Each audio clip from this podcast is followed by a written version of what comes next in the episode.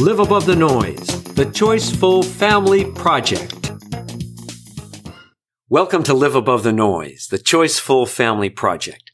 I'm your host, Wayne Yurcha. Our digital world brings us many benefits, but it also exposes our children to an addictive and toxic mix of tech, media, and consumerism that harms their healthy development and undermines their happiness. To better navigate the ever increasing pressures and challenges of this accelerating digital world, today's children and families need to develop a power we call choicefulness. Choicefulness is a power built on a new and different set of skills. Skills specifically designed to protect and prepare our children for a fulfilling future in the age of noise. So if you're a parent looking for new ways to engage with your children, motivate your children, and prepare them for a positive future, we have created this podcast to help you. Thank you for joining us. This is episode number seven, and I'm here once again with my podcast partner, developmental and educational psychologist and kids media expert, Dr. Rob Breyer. In our last podcast, podcast number six, we talked about time compression and how it's affecting our relationships and our communication. In this podcast, we'll be talking to a busy mom of two to get her perspective on how today's non-stop noise and lack of time is affecting her life. Christine is a health and fitness coach who works in the Los Angeles area, and we'll also be talking to her about something she calls body noise. Christine, welcome to the podcast. Thank you. So, as I said in the introduction, uh, you are a busy mom of two kids. How uh, how old are your kids? I have two boys. They are five and a half and two and a half. Well, that must obviously keep you extremely busy. Yes. so, we kind of want to deal, as you know, and for all of our listeners, we've dealt with a number of subjects in our podcasts, and we really want to get a parent's perspective on some of this. So just tell us, what is it like being a working parent in this time of noise, in this day and age of tech, media, and consumerism? Oh my gosh. Um, so that's a big one because, yeah, tech, media, and consumerism, it's all around us, right? We turn on the TV, which I try to limit my children from watching, both my kids, and that was difficult. Both, well, easier with my older son than my younger one. Uh, we did not allow any screen time at all before their second birthday. Um, baby brother got a little bit more exposure than older brother did. But I was really concerned about the studies that were showing that children who got too much screen time early on had uh, much lower attention spans. And I didn't want to hinder their educational process when it came school time for them. And I didn't want it to distract from just meeting other milestones. And I didn't want it to, to affect them socio emotionally as well. So there was the challenge of and still it's a challenge limiting their exposure to digital content um, whether it be tv ipad just the glow of my phone yes um, right I, which i personally am guilty of being on probably more than I care to be. There's that. And then just, you know, just everything, the content that's on that influences their choices, which I try to work very hard at teaching them to be able to listen to their own voices and not the voices around them. Now, with a five year old, is he now in a situation where he's going to, you know, kindergarten or something like that, where he's interacting with other children who have access to technology? Yes. So, I mean, between his cousins, who are actually, you know, 500 miles away. So it's a little bit easier. But when we do see each other, we're seeing each other for days at a time. They have their own iPads. And, you know, and then the kids at school, they have iPads and they watch a lot of TV. And even in the after school program, they're watching movies, Disney movies, which I'm not opposed to, but under my supervision. And I count the time, the screen time that they get exposed to in my home. So when he's getting screen time at school that I'm unaware of, I feel like I've been cheated out of, you know, family movie night or just me personally. I do, I'm guilty of parking my kids in front of a little bit of like programming so that I can have some undistracted work time myself. So, uh, but if he's getting that at school, then I have to be conscientious about how much I want him to be exposed to. Yes. I've adopted a, a phrase from my girlfriends who have older children now. Um, she calls them the TV zombies. Ah. There is no tearing them away. They cannot multitask. So that kind of leads us into a topic that we've been talking about for the last couple of podcasts, which is time. Uh, Christine, I can just imagine how busy a working mom like you with two young kids is. Is this one of the big issues that you have in your life is time? Yes. I mean, time was already challenging without children and throw one kid and then a second kid in. yeah. Yeah, the time is definitely um, I'm working on negative on a daily basis as to how many minutes I need in a day. So there's probably things that you have to give up. I mean, obviously you can't do anything. I know, uh, Rob, you've used the word, what are the trade-offs before? How do you feel about that? Is that what you're having to do, Christine, is, is find ways to evaluate and prioritize what the trade-offs are in your life? Yes. And yes, and yes, and yes. um, I you know, being in the fitness business, I tell people that, yeah, some things gotta go. I can't, I can't do my three hour bike rides in the morning anymore. It's been condensed into 10, 15, 20, 25 minute intervals of exercise rather than fitness training.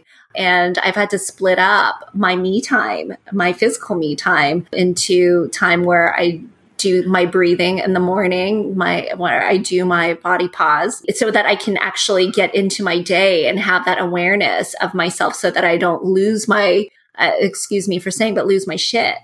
Yeah. on a daily basis with my kids. And it's not just the kids. I mean, the kids, yes, they're, they definitely are emotionally taxing, but it's just throw everything else into the mix and everything that else that needs to be done and other demands yeah, there are definitely some things that can't give.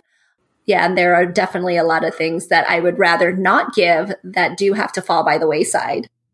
So you've talked about, you know, breaking it up for busy parents. Is that something that you would recommend? I know we talked about in one of our last podcasts the idea that parents give up enrichment time first. It's one of the things they think, okay, I can't do this for myself. I got to do something for my kids or whatever that happens to be. And the thing that gets dropped off is enrichment time or I time, which is inner time, which is incredibly important today.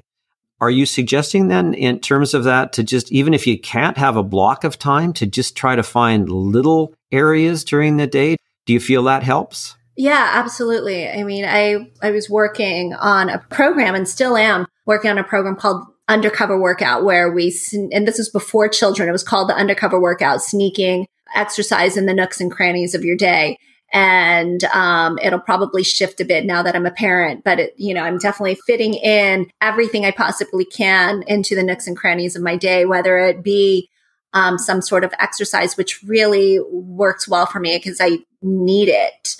But also, I mean, I don't get to read like I used to, so I'm I drive my kids to school and I pick them up from school. And in LA traffic, I spend about three hours driving daily. Wow. And so, you know, Audible is great. I get to listen to what I'd, I'd rather read, but I end up listening to audiobooks while I sit moving, you know, five, ten on a good day, 15 miles an hour. and, you know, my kids are in the car and you know what? Some people say like, oh, well, their kids want to listen to like the Disney Channel on on um, on Pandora or whatever it is. But I figure if I listen to NPR or my listening to my audiobook, I figure that's helping my kids' vocabulary. that's a little bit of educational enrichment for them as well to boot. So, taking care of you as a parent is incredibly important, isn't it? I know we've talked to uh, many parents, both Rob and I, and the thing that seems to happen is parents saying, particularly moms, we don't have time for ourselves. We just don't have time. And that goes by the wayside and it's counterproductive, isn't it? Yeah, it really is. I mean, when we neglect ourselves and we feel, you know, there is that, um, the martyr mom, you know, moms we are geared, we're raised, we're conditioned that once you become a mother, that you have to be a martyr, that we have to martyr ourselves. And the bigger martyr you are as a mom, the better mom you are. and that's so unfortunate. It's like, okay, you know, the moms who exercise, the moms who are working harder will say, oh, well, I don't have time for that. well, I'm busy parenting. And meanwhile, you neglect yourself. And what kind of mom does that make you? You know, you, you have a shorter fuse. I know that for me personally, I have a shorter fuse if I spend less time with myself. Um, I have a shorter fuse. I have less, a, a, smaller view of every picture of my day. So, you know, I, I pause before I say less global, but it's less of a, you know, bird's eye view within my family. So if I don't take my eye time, if I don't take my time to breathe, if I don't take my time to exercise, um, I have a shorter fuse. And then I'm also less likely to, I, I'm so focused on what's before my nose. I can't see beyond my nose to see like, oh, well, my kid is cranky because he didn't get to have his own eye time. Like my, my five year old thrives and he doesn't realize it that he thrives when he has some downtime for himself, when he has some quiet, we call it his quiet time when he gets home from school, he gets to sit, whether with a book or just playing with his Legos for about 15 minutes just by himself. And it really calms him. And so, uh, reflecting that he thrives on that and makes me a lot more aware that I need it for myself as well. And, you know, we're a lot more alike than I thought we were. So, do you think moms need permission for that? I know you sort of mentioned that many moms feel like they're being judged if they don't sacrifice absolutely everything. Do you think it's important in our society to get out the message that you're a good mom if you do take care of yourself? Is that something that's missing out there right now? It's missing, and I'm not sure that it's something that can be accepted in a lot of circles in the very near future, unfortunately. I've been very fortunate. I have a wonderful mom community. But what I'm noticing when I'm getting out there and looking at like mom blogs and mom Facebook groups and other mommy communities, moms are very hard on one another. I wonder if it's just easier to judge others than it is to think about what we could be doing wrong ourselves. But it's a very interesting community. Like I said, the more of a martyr you are, the better the mom you think that you can be. But it's really, I find it to be the opposite to be true.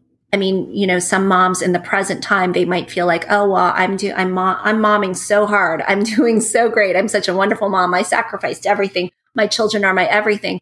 And then all of a sudden, fast forward 10, maybe even just five years forward and think about what could be internalized in their bodies. I mean, what can end up being, you know, all the, all the noise, all the body noise that they've ignored during that time that they were just so focused on parenting.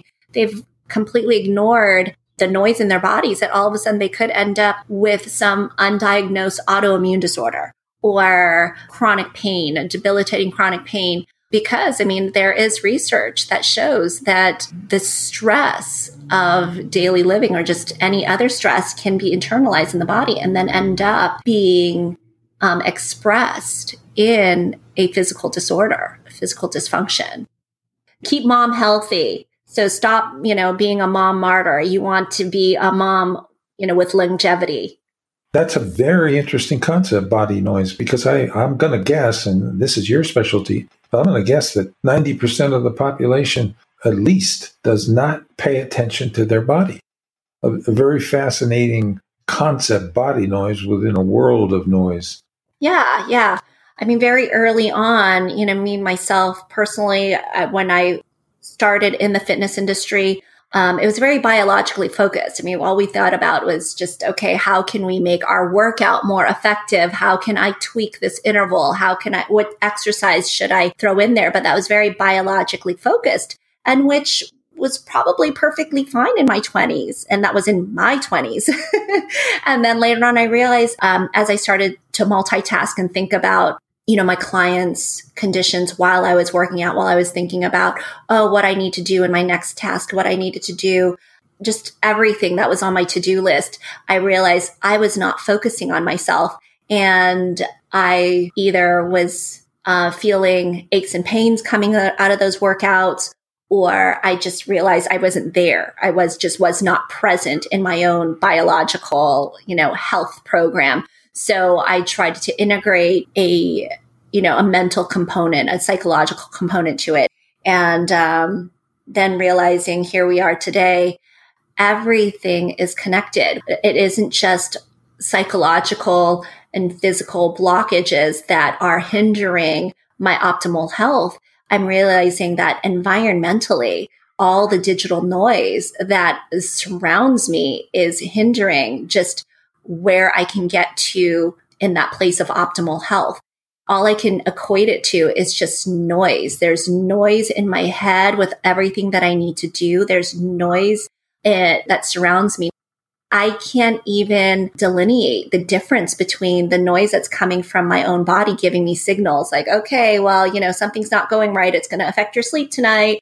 Um, I can't even tell the difference between environmental, psychological, and my own biological noise within my body.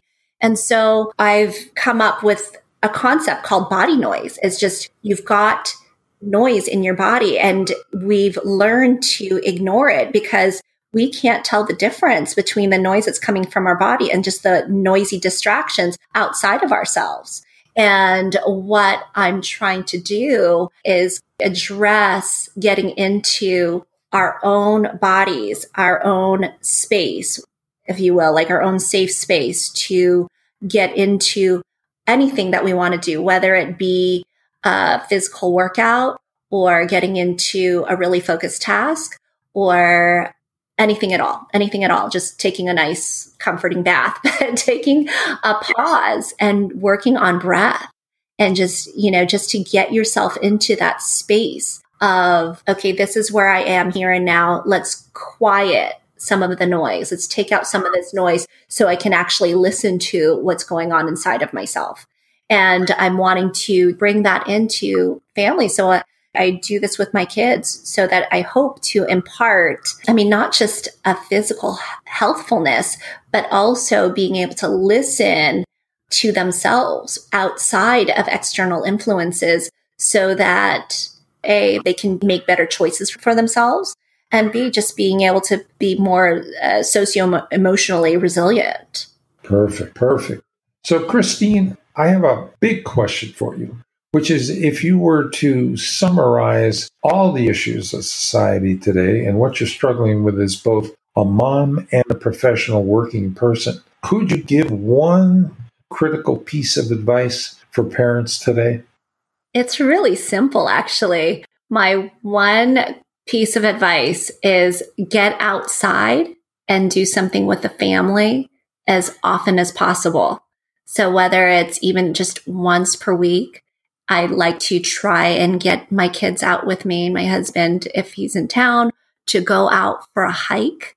And if getting out to a hike is too much of a time commitment because time is a scarce resource, I turn off the Wi Fi, I close the doors to the house, and I just hang out in the backyard with the kids and kick the ball around, or I'll, you know, look at flowers. and we walk around barefoot in our yard and put out a picnic blanket and have our lunch. So it's really, really simple. I, I, like to take it back to basics, just get away from technology and just be present with one another. I put the phone away. I put away all of the digital devices, any source of noise. I take it away so that it's very focused on ourselves. So that way I can hear what's going on with myself and hear truly hear and see what's going on with my kids. Well, thanks, Christine. That is great advice. And uh, thanks so much for joining us. We really appreciate the insights and the conversation. Now, coming up in podcast number eight, we're going to talk about something that all of us need to do, and that's create more balance in our lives. So until then, thank you for listening and live above the noise. Hello, everyone. If you'd like to get our email update about new episodes, tips and tools, and all the latest information, please sign up for our Noise Watch update on our liveabovethenoise.com website.